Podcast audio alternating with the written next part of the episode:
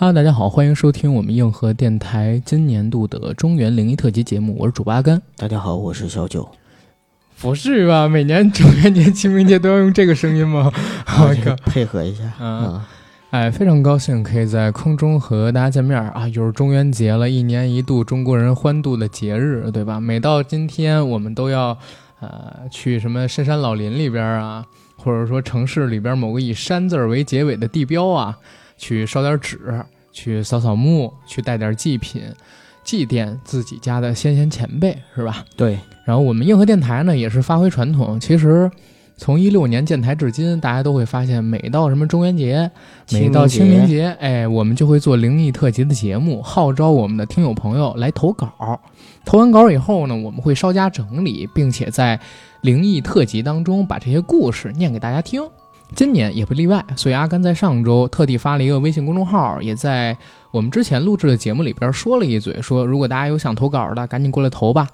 那现在呢，先得跟大家说几句话，什么话？第一是非常感谢我们今年依旧踊跃参与投稿的听友朋友们投来的故事，啊。第二呢，是因为其实投的还是蛮多，但是有的写的比较短，有的在我觉得可能也没有那么恐怖。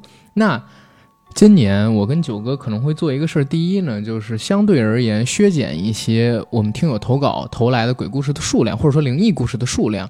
第二呢，我们俩可能也会破天荒的把这些故事加以一些改编，如果确实是写的不那么恐怖的话，加一些改编，然后就没什么特别的了。再跟大家说明，就是每年我们都会在听友提供的故事之外，自己再来一个鬼故事嘛。今年的话。我们俩也准备了，然后我应该准备的比较不一样，是几个短片，都很短，所以大概有两三篇的样子，希望能陪大家过一个。床下有人的中元节，听着我们的声音跨夜是吧？操啊，反复听吧啊，每次可能都听出一些不同的东西来。没错，听着听着感觉哎，身后有个人啊，床下有个人，床下有被窝里有个人。哎，结果一看，怎么不是自己媳妇儿啊？这怎么是一男的？他媳妇儿跟他说：“哎，我给你变个魔术。”太恐怖了，听着听着就变成绿色故事了，是吧？好环保啊！先给大家做个广告吧。我们节目硬核电台目前呢已经在全网各大播客平台同步播出更新，欢迎各位收听、点赞、订阅、打赏、转发我们，也欢迎各位什么广告商啊、金主爸爸过来找找我们。今年太惨了，再说一嘴我们的付费节目，然后我们硬核电台其实目前已经在微信公众号还有杨贵妃最爱吃的那个水果平台同步发我们的付费节目。喜马拉雅虽然它也给我们开通了这个功能，但因为是。五期免费节目才能上传一期付费节目，所以其实是滞后于其他平台的这一块呢，也要跟喜马拉雅的听友朋友们说清楚，以方便你们进行购买，不要再购买错了。因为有人跟我说他以前买过之前上传的节目，但是在喜马拉雅更新之后他又买了一遍啊，重复购买。对，重复购买，所以你一定要记清楚，就是喜马拉雅目前是滞后于其他平台，你一定要看准名字然后购买。然后也感谢我们听友朋友们对我们的支持吧。再有一点就是小程序，其实我们已经设计好新版本。了，但是因为我们的技术人员他是大连人，大连大家都知道，前段时间因为疫情的关系嘛，出了些问题，他到现在还没有回到大连，必须等他回到大连之后，才能把我们更新的小程序版本推送出来。所以现在大家遇到的各种问题，嗯，我也是非常抱歉，但是稍微忍耐一下吧。我们新版的小程序马上就要出了，界面之类的东西都有升级，包括大家诟病的付费困难的问题，其实基本上也可以一并解决。所以大家期待一下吧，在这儿也深深的致个歉，希望大家能理解我们，确实也不太容易，尤其前段时间又遭到举报，差点整个微信号就被封了，对吧？嗯啊，所以很难很难很难很难啊！但是不跟大家说太多了，还是有想了解的私信阿甘吧，加 J A C K I E L Y G T，正好能拉你进群，你也可以找阿甘聊聊天儿。对，然后我们公众号是硬核班长，在这上面也可以听我们的付费节目。然后也比较便宜，基本上一期是两块九毛九，或者比这价格更低。行，还是不跟大家说太多，进我们今天正式的节目，好吧？OK。然后九哥，你先来，我开始啊。嗯，啊，那先跟大家带来一个叫做任奎的一位听友给我们讲的上海租房的邪门经历，讲一件现在回想起来很诡异的事情，大概是在七年还是八年前。我当时呢是刚到上海工作，工作和居住的地点都在浦东新区。那时候啊，因为初到社会上，工资呢也没有多少，每个月就三千五，还没有五险一金，在一家老旧的小区里边就租了一个合租房，每个月一千二。房子呢很简陋，我住的那个房间只能放一张床，床头有一面推拉窗，走廊上带一个卫生间。这个卫生间非常窄啊，这个走廊，如果在走廊上我碰到邻居。必须得俩人有一个人退出去，另一个人才能够往前走。但就算是这样，我跟我当时的同事呢，也都非常的开心，每天加班到十一点到十二点，甚至到凌晨一两点。那个时候年轻啊，精神头也足，跑步二十多分钟就能回家。往往是跟同事在夜宵摊儿等到夜宵摊儿都要撤退了，我跟同事才分开。所以呢，每次回来的时候都很晚。而且还有大量的消耗，所以很累，基本上洗漱一下，倒头就睡了。哎，这是前情。起初我租那房子的时候啊，没有感觉到有太大的问题，但是大概住了三个多月，突然有一天开始，晚上夜深人静的时候啊，我会从头顶处听到一阵阵类似于刀剁骨头或者是木头的声音。一开始的时候断断续续，声音呢也是隐隐约约。我听到了之后啊，就想忍一忍就睡过去了。但是后来，非常的诡异，它开始隔一两天就出来了，而且这个声音呢开始慢慢的变大，频率也开始越来越高。有好几次我半夜醒过来，我都特意的看了一下外面，可是窗外除了路灯啥都没有。我听着这个持续不间断的声音，唉。可能从一两点钟得听到三四点钟。开始我还能忍，到最后的时候越来越恼火。有一天，我特意抽了一个双休的时候，等邻居回家，然后我向邻居描述了一下情况，问邻居有没有听到晚上这个刀砍的咚咚的声音。邻居很腼腆，笑了笑说没有。我想了想，要不就是他有降噪的办法，比如戴着耳机呀。要不就是真的只有我能听见。和邻居聊过了之后，我心里有了盘算：如果这个声音还是会在晚上继续出现，我就拿着我自己刚买好的刀，跟他理论理论。不管是哪路神仙，我都得好好聊上两句。果不其然，当天晚上那个声音就出现了，咚咚咚，大半夜的格外清晰。我忍无可忍。就真的拿着刀，别在自己身子背后，然后就走了出去。当时我心跳的特别快，我能感觉到满脸都长红了，血液呼呼的往脑子上面涌。我直接拉开门，鞋也没穿，衣服也没穿，就穿着一个三角裤，然后挨个家的去听门啊。我就想知道那个声音到底是从哪间房子里面传出来的。直到我走到了顶楼。我才确认，没错，就是这里传出来的，咚咚咚，这该死的咚咚咚！我把刀子别在身后，敲了敲门，没人开门，声音还在，我这个火噌一下就窜了上来，然后我就用脚使劲的踹他的门，直到踹的完全听不到里边那个声音了，然后我继续等，楼道里还是黑的，也没有人管我。我也不说话，等了大概三到四分钟，那个声音再也没有出现过，我也慢慢的冷静了下来。我在黑暗里拿刀指了指门，什么也没说，转身就走了。当我回到出租屋的时候，我发现我自己的门都没有关，我也没管，把刀子往枕头下一塞就睡了。别说，还真管用。自那之后，那个声音就再也没有出现过。现在回想起来啊，其实我觉得最恐怖的还是我自己。我不敢想象我在睡觉的时候，有一个穿着三角裤、血脉喷张的人拿着刀站在我门外踹我的门那种感觉。我觉得更恐怖的是。他偷听人家家屋里，很像变态，你知道吗？要是有个摄像头，真的楼道里边站这么一哥们儿，你知道吗？嗯，就是前两天我遇到了类似的事情。啊，就是在上周一我搬家的时候，嗯，当天晚上啊，因为房东要周三清房，我这个搬家任务很紧，嗯。我周一晚上呢，我就一直在收拾屋子。嗯。大概当时是在十二点半，嗯，我突然听到我的门哐哐两声巨响，嗯我说什么声音啊？开始我没反应过来，后来呢，又两声巨响，我突然意识到是有人在踹我的门，啊，然后火蹭一下就上来，我说大晚上的踹我门干什么呀？然后我就出去了操，你们干嘛呀？也也差不多吧，啊，完事儿 我说大晚上操我们干嘛？你继续，我记忆一秒破功了，一秒破功，一秒破功。，关键这事儿是真的，就是我还没有开门的时候，屋子刷一下黑了，嗯门外那哥们儿把电闸给我拉了，啊，然后我就把门开开了。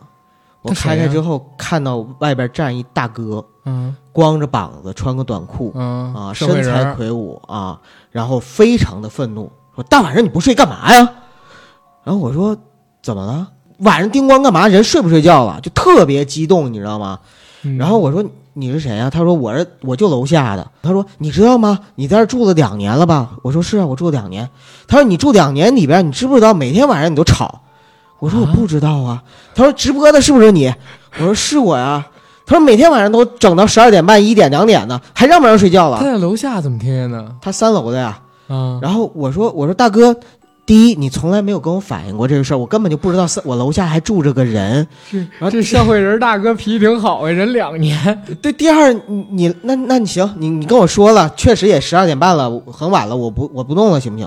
他不行，不依不饶的。嗯然后他说你把你房东电话拿过来，然后我要给你房东打电话。我说这么晚了，房东都睡觉了。他说睡什么睡？我都不睡了，谁也不能睡。我说你别吵吵，吵吵的话那个。楼道里边一吵吵就上下的屋子特别响嘛，我说别的别人都吵别人休息，他说谁睡呀？谁谁也不能睡，我都不我都不睡了，谁也不能睡，就特别特别激动。啊当时我真的怕了，啊因为你知道吗？如果说他是一个跟我讲道理或者怎么样的没问题，但是他当时那么激动的情绪，我特别遇上兵，对我特别特别怕他冲动，嗯然后我就一边安抚他，我说对不起大哥，我确实。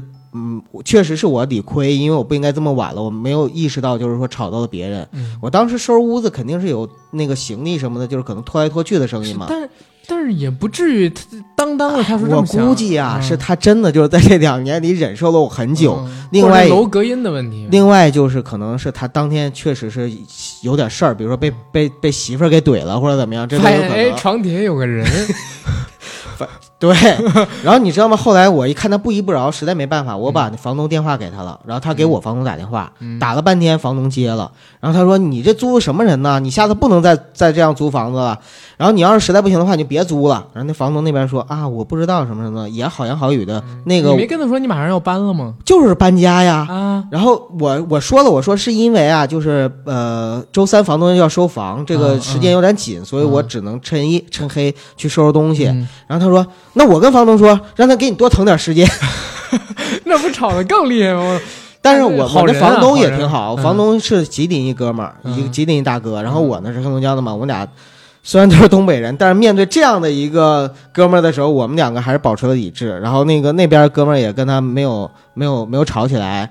他把电话挂了之后，他跟我又吵吵，我就拉着他胳膊，您进我屋里来，我请你喝点茶，然后咱好好聊聊天儿。嗯，他说不进，我进你屋干嘛呀？我说那您到底要怎么样？他说咱别睡了，你就站在这儿，咱俩今天晚上耗一夜。哦，真的啊，我操，哎呀，你说当时我心里很崩溃，嗯，我要跟他打架的话，那肯定就招来招来人了，而且最后给房东添麻烦，我肯定不能这么干。别招惹这种人。对，而且当时他情绪那么激动，谁知道怎么着呢？我其实当时特别后悔的是，我不应该把门开开，嗯，因为可能是家里遇到这种情况，其实应该先报警。对，嗯。因为可能是因为家里边啊，就是嗯。九嫂走了，我自己一个人，我就没有那么大戒心了。是。所以我就是当时是也有点冲动，因为听到有人踹我门，我特别生气嘛，一开始，所以我我就直接开门了，我没有看，就是通过猫眼看外边怎么回事儿。嗯，然后他在外边就是因为踹了两两下门，把那个外边电电表给我关拉了嘛，其实拉电表那一刻就应该报警，我就应该报警。对对这个拉电表就非常严重了。哎，而且我们家还有防防狼喷雾，你知道吗？我嗯拿着防狼喷雾出来也行啊，嗯或者我拿个棒球棍什么的，我也有。嗯然后，但是我在楼道里跟他足足耗了大概耗到一点半，耗了一个小时。嗯，终于把他平情绪安抚下来了。然后他下楼了。然后下楼的时候，我跟他说：“我说大哥，等我明天后天搬完家之后，我提点水果下楼跟您道歉去，行不行？”他说：“不用，我不需要接受你的道歉，你赶紧走了就行了。”如果道歉有用的话，哎，他真说了这句话。如果道歉有用的话，要警察干什么？他真说了这句话。我操！哎呀，哎，但是我觉得又特别逗。那大哥那么激动的情况下，第一，他没有说一个脏字儿，嗯，然后就他没有骂人，因为他要骂人特别不符。对他要骂人的话，我估计我可能就也也就。不一定就是能惯着他了。然后第二点是我们两个谁都没动手，嗯，就是如我我觉得是这样，哥，你容我说一嘴啊，如果那大哥是那种能动手的人，他也忍不了两年。其实我想了想，可能就是因为忍了两年，然后我我确实是惹到他，实在是就是压倒骆驼最后一根稻草了，然后他就。情绪失控了，他没准来你这儿之前，特地把那个背心脱了，把头发给剃了，做出了一个光头啊、光膀子的形象，你知道吗？他他其实还是一看就是练过的，就是身上还有肌肉，还有腹肌。文质彬彬的，文质彬彬的，嗯，但但是我确实，我首先这件事儿我要跟所有的听友说，就是我确实是有点不对，因为我没有意识到那么晚了，我不应该就是在叮咣五次收拾东西。然后第二点，在遇到这样的事情的时候，我现在想想是后怕的，一定要报警啊！就是我当时开门就是错的，然后后面你想那个大哥保持克制了，如果他没保持克制，是不是我们两个人就打起来了，甚至可能会发生血案？所以。所以在这件事情上就是有点后怕啊！我觉得看读了这篇这位任奎朋友发来的之后，我就突然觉得，如果我是那个 顶楼然后摸黑的人，我确实没开门是对的。没准任奎也是遇到一差不多的事儿，有人在操大门呢，关键不好意思开门。对，关键是任奎还刀背藏身呢，你知道吗？不是你搁谁操大门都都不好意思开门，你知道吗？一看你这干嘛性变态，你知道吗？可是，可能是这样，可能是这样。是是。哎呀，然后第二个故事，第二个故事，这这是平复一下，平复一下。第二个故事呢，叫托梦，也是我们的听友朋友投稿过来的。他叫莱斯利，说二零零五年，他还在上高二，是在县城住校，一个月呢才能回家一次。期末考试结束以后，第二天就要放假了，在放假前一天晚上。莱斯利梦见和自己从小玩到大的几个小伙伴在一起，梦里他就问其中一个小伙伴说：“阿豹怎么没来啊？”结果那朋友跟他说：“哎，你不知道吗？阿豹已经死了，你选的吗？偶像？”我问他怎么死的，他说在工厂死的。我们几个小伙伴是一村的，从小玩到大。阿豹呢是那种很仗义、善良的人，平时不太爱说话。我们上初中以后啊，阿豹就辍学了。在梦里听到他死的消息，让莱斯利很伤心。可是醒了之后呢，也没当回事儿。第二天回家，因为大巴呀只能开到他们镇上小县城嘛，所以每一次都是他妈骑自行车接莱斯利回村里。回村的路呢有两条，一条是大路，属于新铺的公路；一条是小路，要绕远，是土路。一般他母亲都是带他走大路的。那天他母亲呢？带莱斯利走的是小路，他问母亲原因，母亲也没说。回家以后，第二天正好赶上集了，莱斯利的母亲、他妹妹还有莱斯利三个人就一起去赶集，走的还是那条小路。到了集上，正逛着的莱斯利呢，看见了阿豹的母亲在那儿卖水果，突然想起前天做的梦，开玩笑似的就跟他母亲和妹妹说：“哎，你们看，那不是阿豹的妈妈吗？”我前两天还梦到阿豹死了呢，结果他母亲和妹妹当场就愣住了，盯着莱斯利说：“阿宝真死了。”听到这句话以后啊，莱斯利浑身就像被定住一样，感觉头发都一根根竖起来了。那是第一次感受到吓得头皮、头发都炸起了是什么感觉。后来听母亲他们说，阿豹呢就是死在他们回家那条大路的一个桥下。那桥正好处在拐弯的地方，阿豹开三轮回家，因为开太快，拐弯的时候没刹住车，直接栽到了桥下。后来莱斯利和自己的几个小伙伴再在一起玩的时候，问他们那天有没有什么特别的事儿发生，像自己一样梦到什么。有一个说他那天晚上也做梦了，在梦里边怎么喊阿豹他都不回应，只是背对着他，蹲在前面的不远处。其实这故事的版本我好像听过很多哎，好多人好像都遇到过这种事儿。是，比如说家里老人呢，或者是嗯邻居家老奶奶什么的，死之前嗯可能有预兆。嗯，这种挺多的。是，嗯，日有所思，夜有所梦，对吧？哎，你说人真的有灵魂吗？我相信会有。嗯哼，嗯，因为我愿意相信他有。嗯，有遇到过托梦的事儿吗？没有。呃，最近经常梦见九嫂，可能就是想他。可能憋的，憋的，憋的，就是都是就脱口而出操大门嘛。你这个 callback 哈。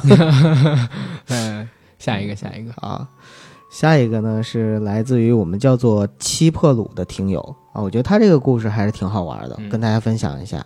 五岁的时候啊，跟妈妈去一个阿姨家玩儿，我们呢都住在潍柴的住宅区，两家所在的楼呢是斜对面，走路过去不过就两三分钟。阿姨家呢养了一只大白猫，家中不是非常整洁。跟我妈两个人在聊天的过程中呢，都在聊着一些小孩听不懂的种种抱怨，啊，嗯这些细节本身不怪，但是呢，能佐证那天发生的事儿是真的，不是梦幻。嗯嗯在午饭之前啊，爸爸下班回来，没找到我们俩。九零年左右没有手机，阿姨家呢也没装电话。爸爸大概知道啊，我跟妈妈去了那儿，于是呢就径直跑到阿姨家楼下喊了几嗓子。我跟妈妈都听到了，妈妈嘟囔着说：“哎呀，这样在楼下喊不嫌丢人一类的话。”直接就跟阿姨告别，然后起身带着我就下楼了。我们在楼下呢没有看到爸爸的身影。我估计爸爸已经回去了。哎，这个时候怪事儿来了。嗯我家呀是住在三单元，我妈妈呢却领着我直奔二单元而去。嗯我一看她走错了嘛，我就不愿意跟着，我就告诉她说：“妈，您走错了。”但是我妈不置可否，闷头就走到了二单元二楼的西户。在二单元二楼西户门上方的通风窗口上贴着的是一张小虎队发黄的海报。我告诉我妈妈说：“我们家贴的明明不是报纸啊！”我妈呢就有些生气，说：“小孩子懂啥？”然后伸手就掏钥匙要开门，然后在我无比的惊诧中，这隔壁扇王叔叔，本来不应该是我们家的门，竟然被我妈妈的钥匙给捅开了。我们走进了屋子里，发现屋子里件件物品都跟我们家一模一样，而且码放的非常整齐。嗯但是，这并不是我们家的风格呀。我们家实际上跟那个养猫的阿姨家一样，都挺脏的。而且还有一个，这个家里边呢有一些灰尘和蛛丝网，显得好像很久没有住过人了。嗯而且我爸也不在家。我问妈妈说：“爸呢？”妈妈说：“爸爸今天中午不回家。”哎，那我就想到了，他刚才在楼下喊，难道妈妈没有听见吗？但是我当时害怕，我没有问。嗯我幼小的心灵承受不了这种怪事儿，回到本来属于我的那间房子里边，然后倒头就睡了。等我醒过来的时候，我发现我的爸妈在厨房里面做饭，嗯我疯了一样的跑了出去，然后我一看，我是在三单元，我们又回来了。嗯这件事儿影响了我的一生，令我对世界上种种神秘怪奇的事情都有了很多的好奇心，嗯也有了更大的接受程度。当接触到多世界的相关理论时，我如获至宝。我就想，当年到底是我真的闯入了平行宇宙、平行空间，还是我太小了，把不可靠的那种梦幻当成了真实？但是现在我已经没有办法去判断了。是的，哎，这个故事你要细思是有点极恐，对对吧？细思极恐啊，我觉得这个还行，可以啊。你觉得是哪种？我倾向于认为这是一个真的无意中闯入了平行嗯空间的这样的事情，因为它太小了，它这个事儿的话，现在可能也没有办法去证明或者说验证什么东西。嗯嗯，没法儿去验证是什么东西。我的妈呀，这个这个故事其实真的啊，你自己想一想，真的还蛮吓人的。他这个故事让我想到了一个就是以前看过的知乎上面的故事，嗯但这最后讲吧，最最后可能我把所有的故事就不讲了，我讲那个故事，很哦跟这有点像。可以可以可以，还是接着讲我们投稿啊。嗯，然后这次来的投稿，他名字我不会念，叫什么范，对吧？下次要怕我们不知道怎么念你的名字，你就直接发一我们能看得懂的名字来，没办法，英语二级。然后这件事儿呢，是发生在他表姐（括号舅舅）家的故事，大概发生在十一年前。因为上班路程太远，表姐和姐夫零九年从通州搬到了表姐姥姥家留下的房子。那是位于红庙北里的小区一栋老式的筒子楼啊，基本就在那个黄茂桥那边。这栋筒子楼呢，建于五六十年代，原为某厂职工宿舍，两三户人住一个类似三居室格局的房子。三居室还叫筒子楼，嗯我天啊！但是没有客厅，厨房、厕所呢也是共用的。表姐和姐夫住在进门第一间南向的房子里，窗子临街。但是由于房子过于破旧，总让人觉得玻璃乌漆麻黑的，擦也擦不干净。刚入住的一周呢，除了生活中那些琐事儿，没有发生什么奇怪的事儿。一周之后，到了晚上凌晨的时候，姐夫说他总是能听见窗户在响，不是那种窗户荷叶生锈发出来的声音，而是像那种有人用指甲轻轻敲击玻璃的声音。起初谁也没当回事儿，就这样又过了几天。姐夫深夜的时候总觉得窗外吧有人影在闪过，他问表姐有没有看到，表姐说没注意啊，是不是外面车灯什么的照出来的？姐夫觉得可能是刚搬到新环境还不太适应，再加上这间房子比自己之前住的环境差太多了，心里比较敏感。好在姐夫也是大大咧咧的性子，这事儿呢几天没有答案也就习惯了。然而事情并没有随着姐夫的习惯而转好，反而变得越加诡异。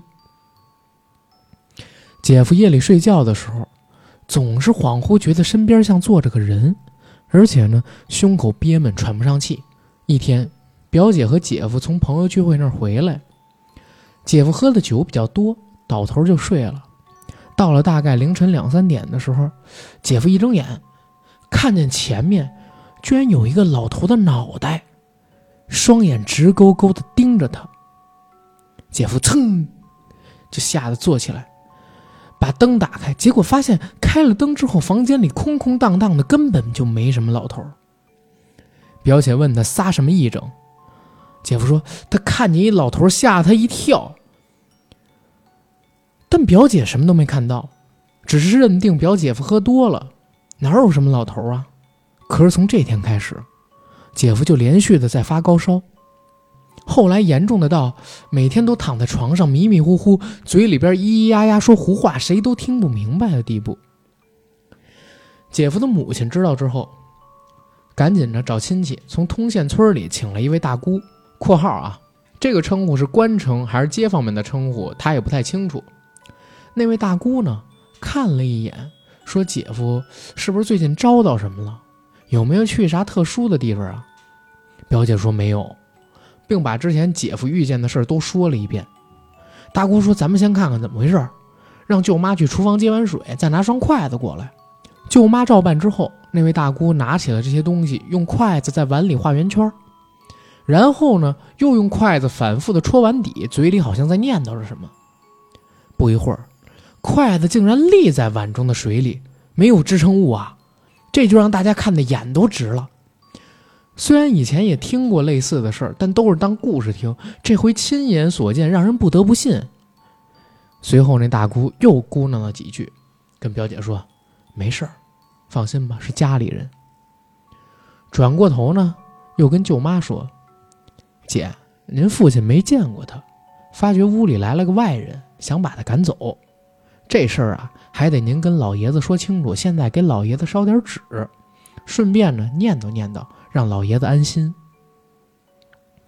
舅妈赶紧带着表姐下楼烧纸。等回来的时候，姐夫已经不说胡话了，睡得很平静。到第二天早上，烧也退了，人也清醒了。表姐跟他说了昨晚的事儿，姐夫完全记不起来了。后来也没再发生过什么奇怪的事儿。这个故事是过年的时候表姐和舅妈讲给我听的。表姐说，她要不是亲眼看见筷子就那么立在水里，她压根儿也不信这回事儿。至于大姑又做了什么法，怎么叫的魂儿，他们都没有亲眼看见，也不敢妄加揣测。鬼神之事无从定论。恰逢中元之际，讲段小故事，给听友们增加一点饭后谈资。最后祝硬核电台越办越好。谢谢谢谢。嗯，这个故事有点意思哈。啊，家里住进了陌生人，其实就是老丈人看看女婿哈。不是不是老丈人，是他嗯舅妈的父亲，啊，对对对，舅妈的父亲。应该是属于外公。嗯嗯嗯。然后想把陌生人赶走，嗯那就是说这个外公还在一直在家里庇佑着自己家人。对，其实挺恐怖的，你知道吗？就是哪怕不害人，我知道家里边儿，比如说像我爷爷，要现在还住在 住我这儿，我我我哪怕不干什么亏心事，我也害怕。而且你要打个飞机什么乱七八糟，还被人给注视着，那那个感觉真的挺不好的。呃，就是那个我们烧纸的时候，往往嗯都要说几句话，对吧？对对对比如说要跟先人说、嗯，说这个，就比如说给您烧纸啦，或者是怎么样，然后保佑保佑我们家人呐、什么的。嗯，所以我觉得这个其实也是一种传统，就我们可能不知道我有用没用？有用没用，对，嗯但是我们还是会说，你就像那个最近两天晚上我不是跑步吗？嗯，走在这个街上，已经看好多画圈了。对对对，对，在那边就在烧纸钱嘛。然后其实警察你要想管也能管，但是人家往往也都不管，这这应该没法管。你管了这个，从道德上边啊，周围人就会指责你。虽然从法理上边来讲，你说的没毛病，嗯，是吧？？怕人把这个树林儿、公园里边那些树给烧了，这纸一飞起来，确实挺难办的。但是从情理上面来讲，你也不敢嘛，对吧？就只要你不在长安街上贴，你 别瞎说话啊！开玩笑，开没有没有啊，这个真不真是开哎不不 不加这段笑话了，不加这段笑话了，加了，不加了，嗯。嗯，不加这段笑话了。嗯，对，不加，我们大家都不知道，听友不知道阿甘笑什么的，我们俩在笑什么？我赶紧我赶紧把那段那几个字儿给删了。嗯，哎，嗯过两天我就要回家去扫墓嘛，对，然后我母亲跟我说，就今年比较特殊，今年让我自己去。啊啊，明白。那你说对啥？对啊，因为确实很特殊啊。就嗯你妈妈说今年特殊是很正确的，为啥？因为今年你们家要添丁进口了呀。哦，那那倒不是，我我是是因为那个我妈今年去我姥爷那儿，然后觉得我长大了，让我自己去给我父亲还有我爷爷他们烧纸啊啊，是这样样这样比较特殊。往年因为都是跟着我母亲去嘛，然后确实今年也因为要添灯进口，我姐就不漏了。确实要把这喜事儿跟那个爸爸说一下啊，是，然后我妈说要念叨啊，如何如何的，对对对，确实今年可定不能少了这环节。嗯，是，但是你知道，我就觉得很怪。每年就扫墓烧纸的时候，我妈呀总会让我跟我爷爷说几声，嗯让我跟我那个呃太爷爷说几声，嗯让我跟我爸说几声。但是我其实我心里也一直怀疑他们听得见听不见，你知道吗？只能说就是先用心，就是对尊重嘛，尊重嘛，没关系啊，听不听得见的话，其实说几声也就啊，也也就无所谓了，对吧？嗯这是老一辈儿啊，甚至你知道，我都在想，就是如果再过几十年，还有人给咱们这一代人烧吗？那就看，但是我觉得这个传统已经延续了几千年，嗯想说就很快就结结束也很难。咱这一代不是太特殊了吗，但是有可能呢，就是说可能嗯在局部或者说局地，它会发生一些变化，但是在整个大的传统上面的话，尤其在乡间和农村，我相信还是会有很很深厚的土壤根植的。嗯虽然说就是那个林地，我们每年都去扫墓、嗯去烧纸，但是其实你知道吗？我跟我母亲一直期待着我们家那个山头能被占，因为这这那可能是我爷爷他们当年做的最最英明的一个决策吧，就是买了一块山头，嗯然后把那个家里边祖坟给迁过来了。嗯，哎，现在看来确实是有风水，因为那块山头当年肯定不值钱，好像几千块钱就弄了五十年嘛。嗯，你想，但那个时候几千块钱肯定也是一笔钱了，没多少钱，是吧？什么时候？那会儿应该是两千年左右。啊，那还好好好近了，我以为是很早很早见，比如说没有没有，七八十年代什么。你想啊，就是那个两千零三年，嗯，其实国内房地产才才开始爆发，嗯嗯对吧？当时反正是真不贵，因为是野山头嘛，嗯对吧？也没种什么东西。啊，现在那块儿要占了就就就就挺好还是挺好啊，还是这这也别占吧，也别这么占，占了还得迁坟，这样对先人也不太好。就顺其自然吧，嗯，顺其自然，顺其自然。那我下面给大家分享的故事呢，是来自我们的听友大黑娃娃啊，他说：“Hello 阿甘，Hello 九哥，我是大黑娃娃，我很喜欢听灵异节目，但是身边呢没有发生过太灵异的事儿，就说两个亲身经历过的老人去世之后的比较灵的经历吧。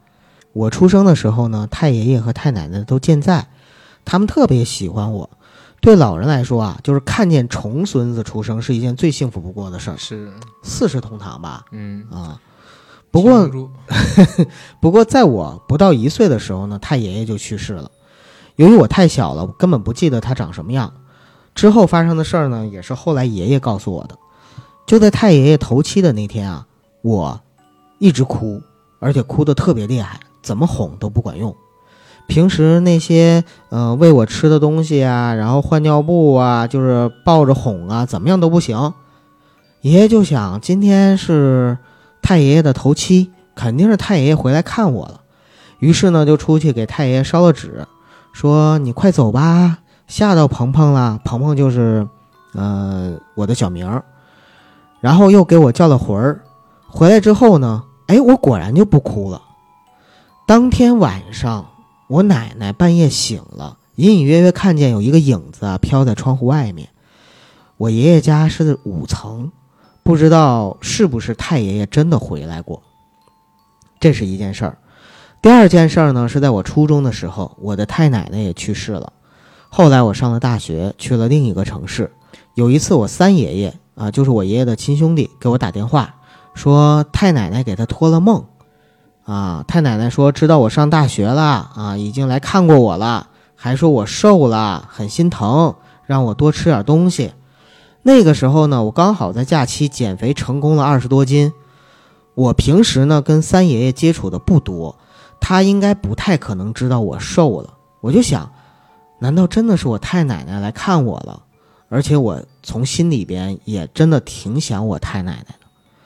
这两件事儿呢，其实都是有点灵，但是不易也不吓人。嗯，我觉得自己家里的人想孩子也正常。现在工作了一年，只能过年回一次家，不知道还能看见爷爷奶奶几次。想想呢，心里就觉得难受。希望大家有时间可以多回家陪陪家人吧。最后也希望硬核电台越来越好。奥利给，感谢感谢。哦，我觉得这个大黑娃娃说这两件事儿吧，其实虽然没有什么跌宕起伏的剧情，但是还是挺质朴的。第一件事儿呢，小孩子哭。然后始终哭不停，但是烧了纸之后，跟先人呃逝去的太爷爷说说这个，呃孩子哭，然后你别吓到他了。结果就孩子真的不哭了。是第二件事儿呢，是他的三爷爷远在家乡的三爷爷给他打电话说，哎，就自己娘托梦。其实我从这两个故事里，我感受到一丝温暖的亲情。对，真的是感受到一丝温暖，你知道吗？嗯，哎呀，挺好的这两个故事。我之前我还听过一个类似的故事，你记得去年也是在大概这个时候，哦不对，九月底的时候，我不是去参加那个我节目里边老提到那个陈姓哥哥的婚礼，嗯嗯嗯，对吧？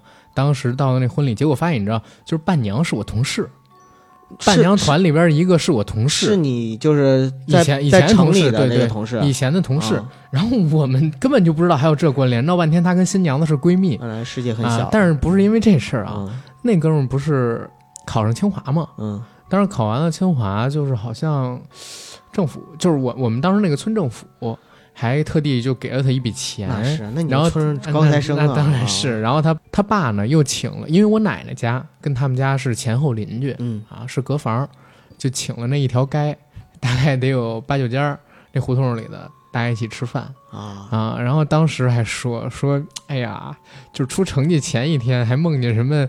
呃，就陈什么什么什么他爷爷什么乱七八糟的，就各种这这就来了，你知道吗？这是往回找补啊，这往回找补。但是你也不知道是真的假的。后来呢，你要问那个我母亲他们这辈人，他们就会说：“哎，你人家就是祖孙保佑嘛，祖坟上冒青烟了嘛。人那谁他妈都说什么他爷爷什么的梦见这个那个的，谁知道到底是后找补？这个东西其实很常见，是是是是。对，这也是这么多年几千年下来，很多的老百姓始终相信风水的一个原因，就认为就是祖先是可以保佑家人的、后人的。嗯，嗯是是，希望如此吧，希望如如。此。对，然后我讲两个特别短的故事啊，好，这是咱听友小范同学和纳尼哎投放过的。先讲小范同学的故事。那是在二零一八年的秋天，晚上下班回家，路上呢飘散着树叶儿。我走在熟悉的路上，转过街角是条小巷，这小巷像往常一样漆黑，路边两旁堆砌着附近住户的杂物。我也像往常一样，先掏出门禁，准备回家。打开大门，开门时下意识地往右边看了一眼。深邃黑暗的小巷尽头有一个模糊的身影，不过依稀可以辨认出那是个人的轮廓。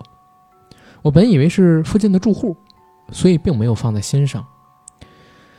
可正准备进门的时候，那人呢却突然向我的方向冲过来了，而那种冲的方式又极其的不自然，就像顺拐一样。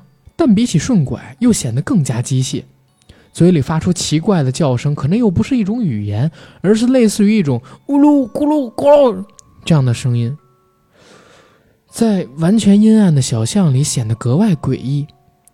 我顿时感到头皮发麻，心跳加速，立刻呢就关上门，上楼进房，在房间里点了一支烟，猛抽了几口，感觉好多了。因为我住的房间，它的窗户往下望去，正好对着那条巷子。所以下意识的，我就向刚才那地方看了一眼，那个人影已经无影无踪了。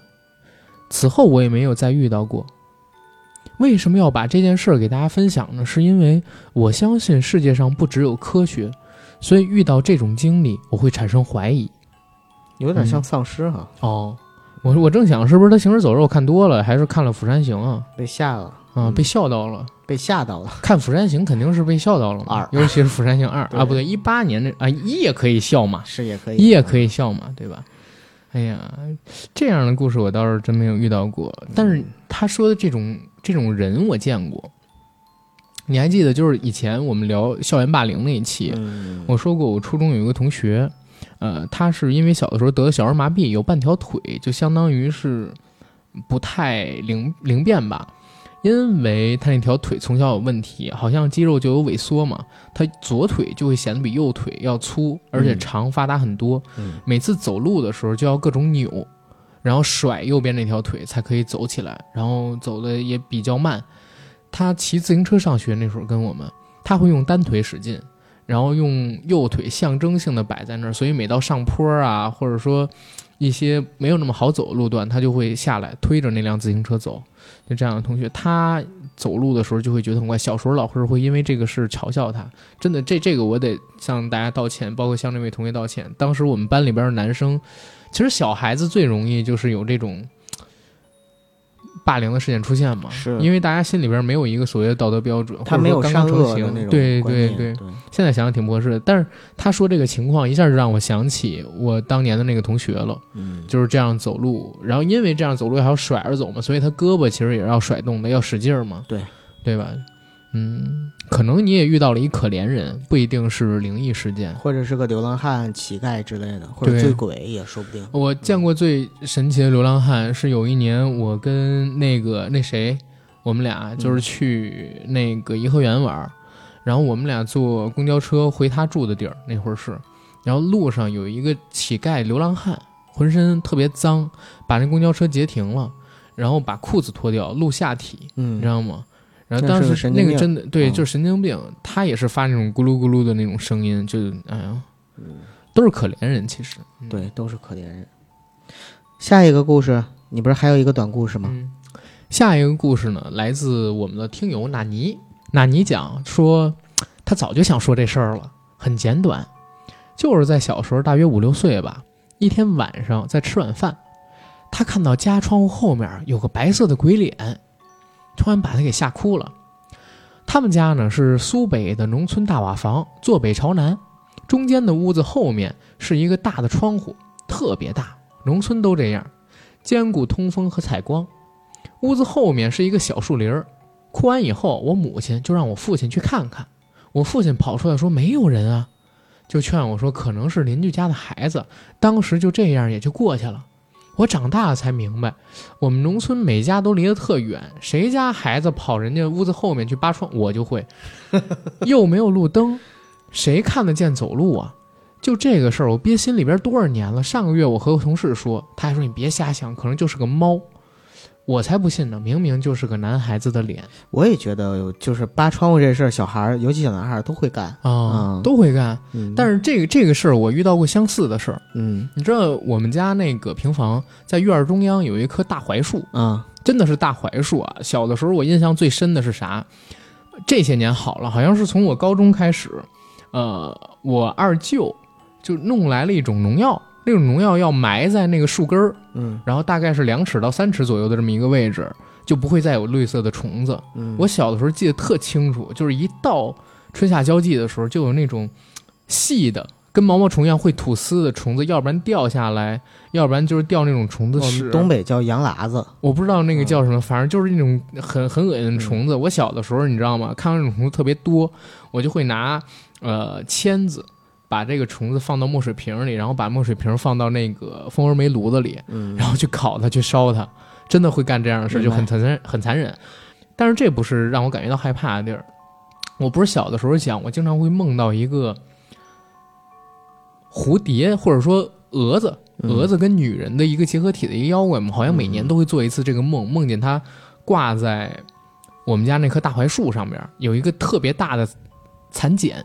啊，或者叫蛾子茧吧，就特别大，里边是一个上半身是女人，下半身是蝴蝶或者说蛾子，然后长着灰色的那种带眼睛的那种翅膀，就是那种蝴蝶的翅膀有那种像眼睛一样的图案。我有画面感。对，非常大的那种图案。为什么会有这样印象？我就怀疑是因为，因为每年到秋天的时候，那些绿色的毛毛虫，它会变成蚕蛹，然后从蚕蛹里边破茧而出嘛。嗯，到时候就会搞得我们家院子里边经常会发现，在某些角落。然后有一个蚕蛹，一打开就是一大蛾子。我甚至在我们家那个窗户，窗户的外沿儿，就是不在屋子里啊，是在屋子外边那外沿儿，看到一个手掌这么大的蛾子。哇，那也太大了，对吧？手掌这么展展开翅膀啊，嗯，展开是，对，展开翅膀很大了，对，很大的那么一个蛾子。我就可能就是因为看到这个觉得很害怕。确定不是蝙蝠吗？不是，真的是蛾子，因为它翅膀上面带那种眼睛的图案啊，对吧？张开翅膀之后，手掌那么大。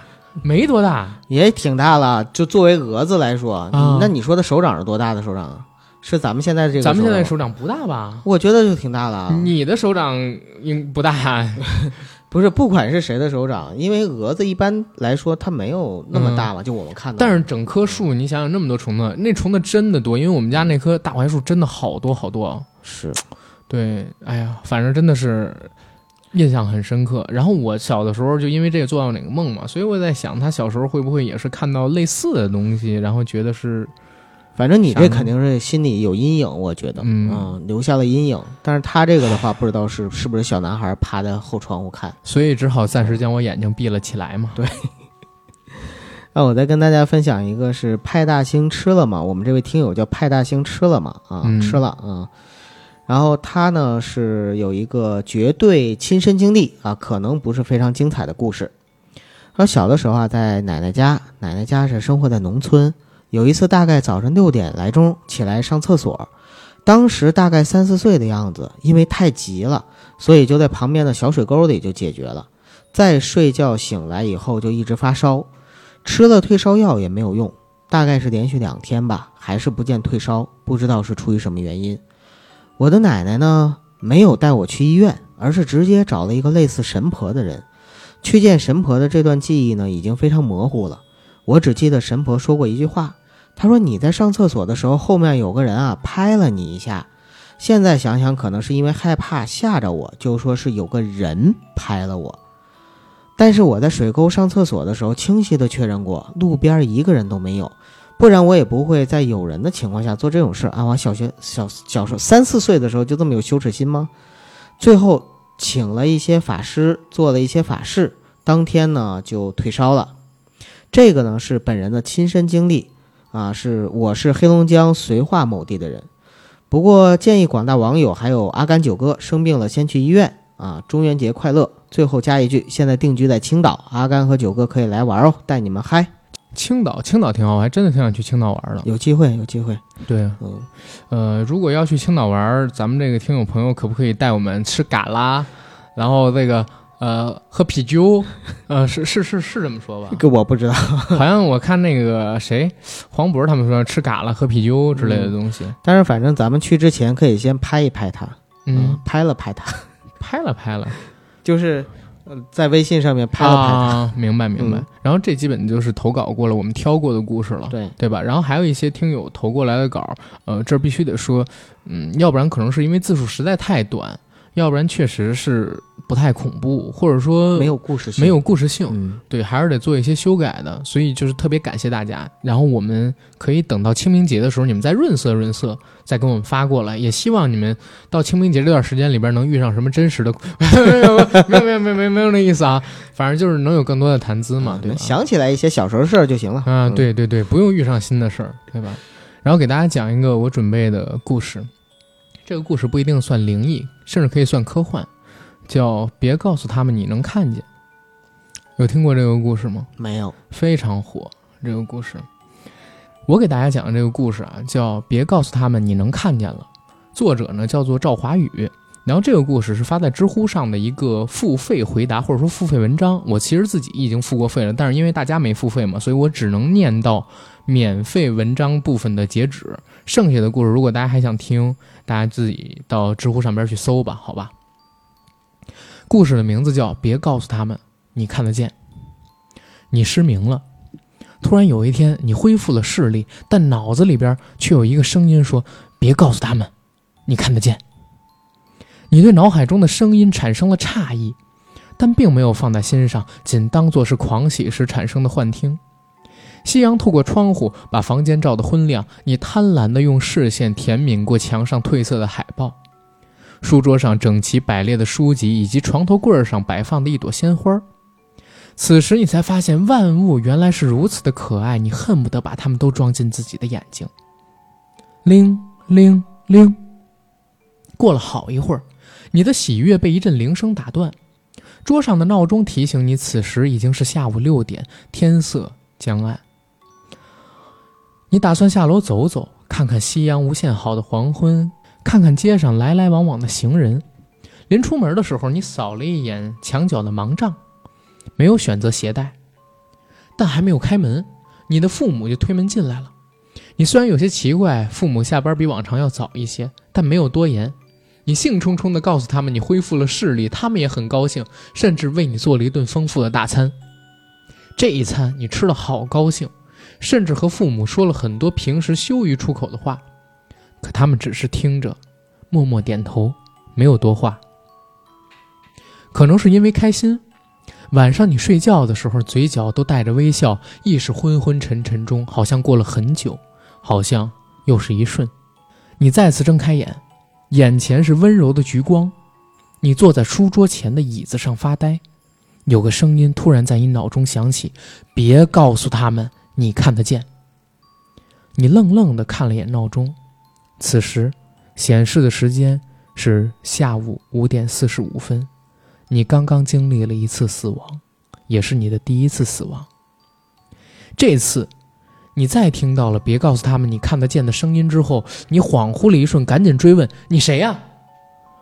没有人回应你。你的视线扫过房间，产生了怪异的感受，比如墙上的海报是一张科比投篮的瞬间，你明明记得科比是双手持球，画面中呢却是单手。又比如，桌上的书籍打开，里面满是模糊的字迹，还有大段大段的空白和错别字。正当你感觉不对时，桌上的闹钟响了，铃声回荡在空旷的房间当中。窗户明明是关着的，你却感到万分的凉意，仿佛有股看不见的风从窗户里吹了进来。时间又到了晚上六点，这次你没有选择出门。等到你稍微冷静下了，时间又过去了十分钟。可奇怪的是，这段时间里，你的父母并没有回来。你开始怀疑自己是不是多心了，也许之前发生的只是一场梦。所以你打算下楼去散散步，但握住门把手的那一刻，门开了。你的父母推门而进，你们对视着。接下来一切就顺其自然的发生。你告诉他们你的视力已然恢复，他们做了一顿大餐，在他们热烈的目光中，你却兴致缺缺，沉默着吃完了一顿饭，不知道在想些什么，混乱的思绪在你脑海中反复缠绕，让你心力交瘁。晚上，你翻来覆去没有睡着。待月上中宵，半梦半醒中，你听到房门被打开的声音。你眯开眼，朦胧中看到一个黑影逆着光走过来，你的喉咙一痛，接着是窒息的痛苦。你挣扎着，蠕动着，意识逐渐陷入了黑暗。你睁开眼，大口的喘着气，双手捂住喉咙，一阵心悸。心脏猛烈的跳动，你你此时的心情并不平静。有个声音突然在你脑海中响起：“别告诉他们你看得见。”你慌张的望向闹钟，此时显示的时间仍是下午的五点四十五分。这是你的第二次死亡。那种真实的痛苦让你不再怀疑死亡回归的真实性，于是你开始思考一些问题。首先，你是被谁杀死的？父亲？母亲？还是其他人。其次，为什么会有人要杀你呢？再次，死亡回归和各种诡异的事情到底是怎么回事？最后，也是最重要的一个问题：你该怎么做？前几个问题都无从下手，你只好从最后的问题入手，思考应对之策。你先是在脑海中呼叫了那个声音，发现未果后，你决定听从他的建议，继续假装盲人，按兵不动。你花了几分钟的时间控制好表情，拿起手边的盲杖，准备在你父母回家前出门。你小心翼翼走到门口，准备从猫眼里向外探查情况。客厅里静悄悄的，只有秒针转动的声音，咚，咚，咚，一声声的敲在你心脏上。你屏紧呼吸，死寂的气氛让你心跳不自觉地加快。你的眼睛。渐渐贴近猫孔，你甚至下意识地咽了口唾沫。在狭小的孔洞里，你望到两个面容呆板的人，像木头一样站在门口，那正是你的父母。你继续不动声色，却发现门口的男人突然动了一下，咧开嘴，露出了诡异的笑。紧接着，猫眼上猛地出现了一只眼睛，和你隔门相对。你被吓了一跳，心脏仿佛也骤停了。一瞬间，你不知道哪来的勇气，直身开门。门口，你的父母站在那儿，无声无息，好像不曾动过。你用盲杖探路，装作没看到他们。然而，你看不到的背后，他们僵硬的一寸寸转头，视线直直的盯着你。你手摸住了楼梯扶手，心中莫名松了一口气。心想，终于可以下楼了，但下一个瞬间，你感到背后传来一股强大的推力，径直的就摔下了楼梯，甚至来不及体验疼痛，就眼前一黑，失去了意识。时间，下午五点四十五分，你长吐一口气来缓解惊惧，这次你没有停留，决定径直的走向门口，在猫孔里又发现了那只眼睛后。你心中闪过什么？最终还是开门。时间又到了下午五点四十五分，你若有所思地睁开眼，接连多次的死亡让你意识到了什么？你的视线透过窗户望向了无垠的黄昏。别告诉他们，你能看得见。那个声音又悠悠地响起来。你知道。你的父母会阻碍你出门，而且和时间没关系。不管是六点之后还是六点之前，好像他们一直都在门外守候着你。你甚至开始怀疑，外面的两个人到底是不是你父母。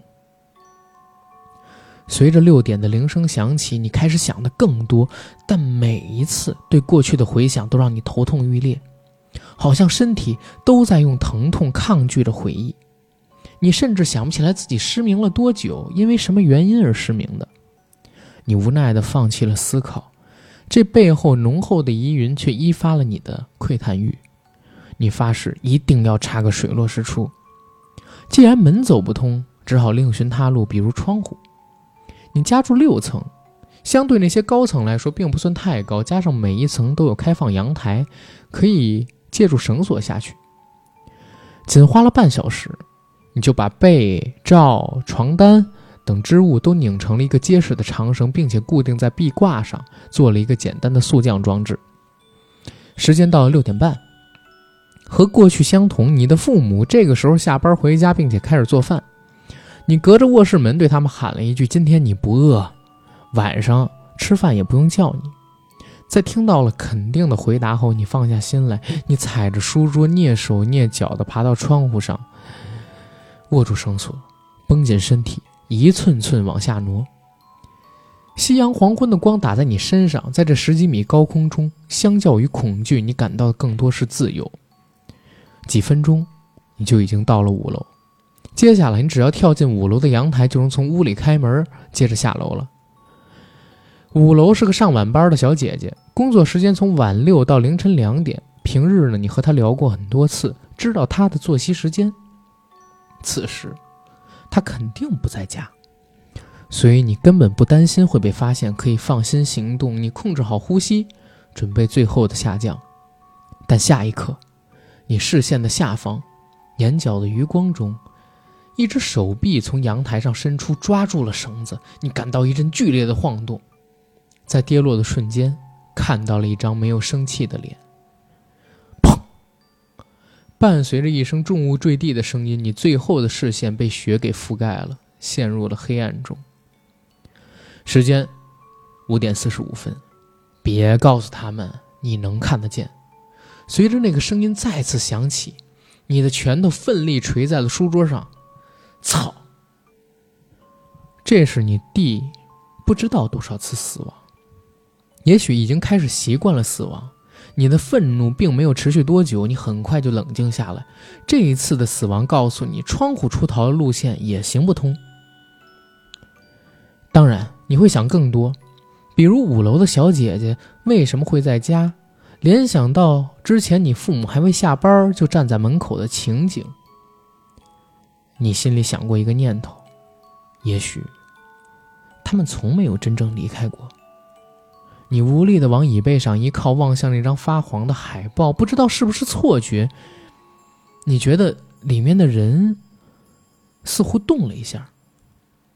这一次的死亡让你变得十分慎重。你没有走出卧室，一直待到六点半，你的父母回来。吃过饭以后，你同往常一样打开收音机，听了一小时的相声和两小时的有声小说，以及半个小时硬核电台，最后听着网课入睡。这一夜很平静。你早早醒了过来，在你穿衣的时候，房门被打开，你的母亲走过来，她手里拿着一束康乃馨，默默走到你的床头，把花瓶里枯萎的花拔出来。换上新鲜的花枝，整个过程中你没有一次直视过他的方向。OK，先给大家讲到这儿，这个结尾不给大家剧透。这个故事非常有意思，很勾人啊！我我很期待这个结尾，写的真好，嗯，写的非常好吧？对对对，这个设定也棒。而且我得说一嘴啊，这个设定还是命题作文。哦，是有人提出的这个问题，然后有很多人根据这个设定来创作没错没错。但是我觉得赵华宇的这个故事是我看过的这个命题作文里边做的最精彩的，嗯然后也推荐大家去看啊，给他创点收是吧？因为这个东西毕竟是一个付费文章。对，嗯，哎呀，有点像《忌日快乐》那种感觉，对，就是不断的死，不断的死。那最后呢，我给大家再带来一篇文章吧。这个文章呢是一个小故事，也是收录在公众号“硬核班长”里灵异手札里边的一个故事。二奶的头七一过，年也快来了。我赶在年前去了几个亲戚家，提前给他们拜了年，因为家里老人刚过世，过年再去拜年不太好。拜完年，我买了骑士回北京的火车票。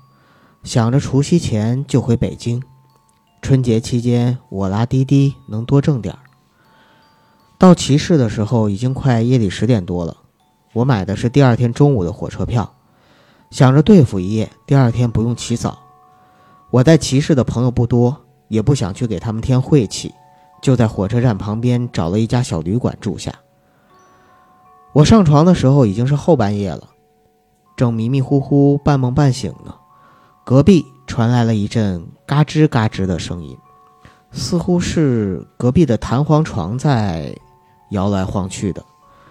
我突然就精神了，竖起耳朵一听，果然墙那边隐隐约约能听到不算太压抑着的呻吟声。这他妈都后半夜了还不消停！我知道这种小旅馆。住的主要都是第二天赶火车的旅客。隔壁这位大哥可真精神，看来明天跟我一样也不用早起。我蒙上被子，心想忍一下吧。好不容易进入睡眠状态，结果咚咚咚咚咚咚，有人敲我的门。这大半夜的谁呀？我不想从被窝里爬起来，我想也许是我幻听了吧。闭着眼睛，我不想动。咚咚咚。咚咚咚，敲门声停了一会儿，竟然又响了起来。这回我听得真娘的，真的是在敲我的门。我气冲冲地爬起来，走到门边问：“谁啊？这大半夜的？”这小旅馆的门连个猫眼儿都没有，门外没动静。说实话，我不敢开门，万一外边有个劫道的知道我是单身一个人的话。我曾听人说过，有些不正规的旅店前台会跟黑社会勾结。如果有异地单身的旅客，前台就会给犯罪团伙打电话，然后那个单身旅客就失踪了，要么被卖到东南亚某个地方当妓女，要么身体的器官和组织都被装到了不同人的身上。就在我准备回床上时，门又响了起来。我就在门边啊，所以立刻就问谁呀？尽量用特别凶的语气。这回门外有人说话了：“大哥，要服务不？”我一听这声音，似乎就是刚才隔壁那女的。一想到这位小姐姐刚下战场又重装上阵，那衣服可能刚穿上就过来敲我门了，我心里边是既钦佩又恶心。第一次敲门，估计是试探一下，看看我这屋里住的是男人还是女人。不需要，我没好气的说了一声，就回床上了。过了一会儿，隔壁又响起了敲门声，看来是见我不开门，找下一家去了。我听着门开了，有个男人跟那女人说话的声音，门不一会儿又关上了。好嘛，还真是一间一间的坐下去。就在我打算听下一个敲门声时，隔壁传来了嘎吱嘎吱的声响，还有一个男人喘着粗气的声音，以及熟悉的呻吟声。我靠！我暗自付费。这位小姐，这位小姐姐生意还挺好。不过我左右两边住的大哥也都挺能啊，大半夜的也不嫌折腾。这次的呻吟声明显要大了些，搞得我虽然觉得恶心，却本能的有了点反应。说老实话，那声音还是挺销魂的。好不容易，隔壁终于在一阵压抑着的嘶吼中结束了战斗，世界安静了。我看了看手机，已经快两点了。咚咚咚，咚咚咚，这时我的门又响了起来。我是真的生气了，这位劳模啊，就算你要干通宵，你也应该记住你敲门的顺序吧。我的门，你上次不是已经敲过了吗？我从床上跳了起来，这回直接把门打开，因为我很想看看这位劳模到底长成什么样子。有完没完？再敲我报警了！我一边说着，一边怒气冲冲地打开了门。在门外站着一个女人，长得还真漂亮。女人皮肤很白，却不是苍白的那种，反而有些光泽，看起来应该是二十五到三十岁之间。长得有点像王祖贤。说实话，我从来没有想过一个做皮肉生意的女人能长得这样好看。女人的上身套着一件白色的阔顶毛衣，下面呢是一条紧身的牛仔裤，勾勒出又长又直的腿部线条。一头乌黑的长发披肩垂下，几乎快到了腰间。她的手上拿着一件黑色的长款羽绒服。我有些愣神儿，真的是因为第一眼就被惊艳了。隔壁。则继续传来了嘎吱嘎吱的声音。哎，原来不是，不是刚才那个小姐姐。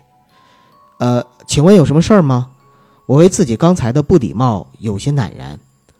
女人微微一笑，什么也没说，反而是径直从我面前走进了房间。我吞了下口水，这举动会不会暗示的意味有些太过明显了呢？关门啊，还愣着干什么？女人坐在床上，玩味的看着我。我下意识的把门关上了。呃，多少钱？我拼命的回想着电视剧里，如果在这个时候应该怎么办。当时我的脑海中就闪过了《后会无期》里的桥段。女人微微一笑：“你觉得应该多少钱？”这我哪知道啊！女人让我在床头挨着她坐下，她的头歪靠在我的肩膀上，轻声地说：“哥，其实我不是你想的那种。那那你这这是？”我突然意识到他会不会是贩卖器官的，下意识的去瞅那女人的手。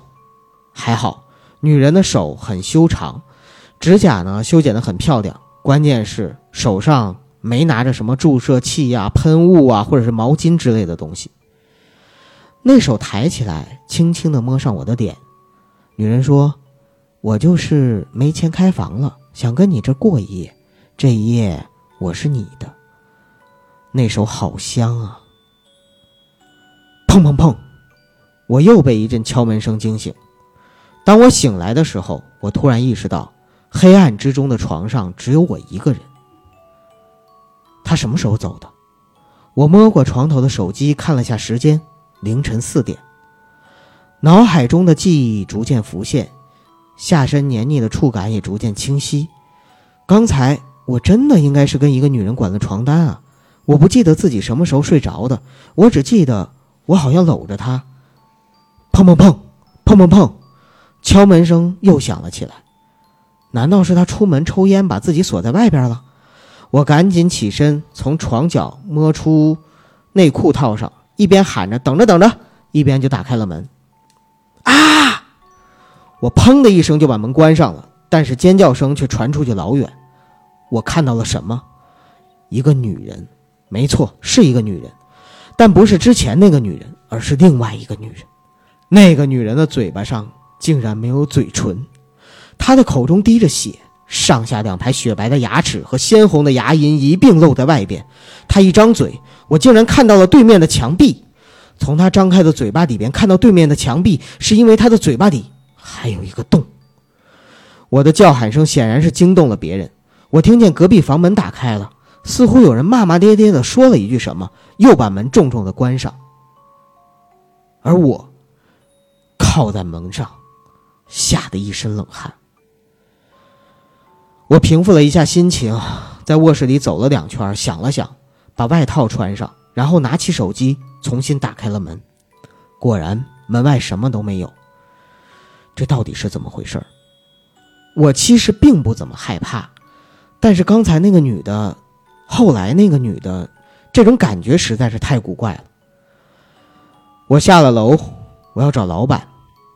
一般这种小旅馆，老板或者打更的应该就睡在靠门口的房间里。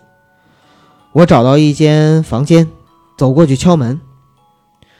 门开了，里面是一个睡眼惺忪的老爷们儿，看上去比我大些，大概四十多岁的样子。咋了？这么晚，有啥事儿啊？看来我吵醒了他，请问你是这个旅馆的负责人吗？我尽量让自己显得有礼貌。啊，我是老板，你啥事儿啊？这么晚？我把后来开门看到那个恐怖女人的事情，就跟老板详详细细的描述了一下。我说着说着，我发现老板的脸色变了。我刚说完，他一把把我拉进屋子，然后关上了门。这吓得我一把抓住手机，我也不知道为什么我要抓手机，但是总觉得抓点什么心里才踏实。然后我也会后悔，为什么我自己就贸然下楼了，还没带个防身的东西？这要是万一……我正慌着，那个老板看我这模样，突然就笑了：“吓着你了，大兄弟，没事啊，别害怕。”怎么跟你说呢？那个老板挠了挠头说：“你刚才看到的呀，是我媳妇儿。”我一听。原来是夫妻店我媳妇儿啊，去年就死了。因为信息量有点大，我实在不知道该怎么描述当时的情景。旅馆老板告诉我，他媳妇儿生前就是干那个的，跟他搭伙过日子，白天开店，晚上卖淫。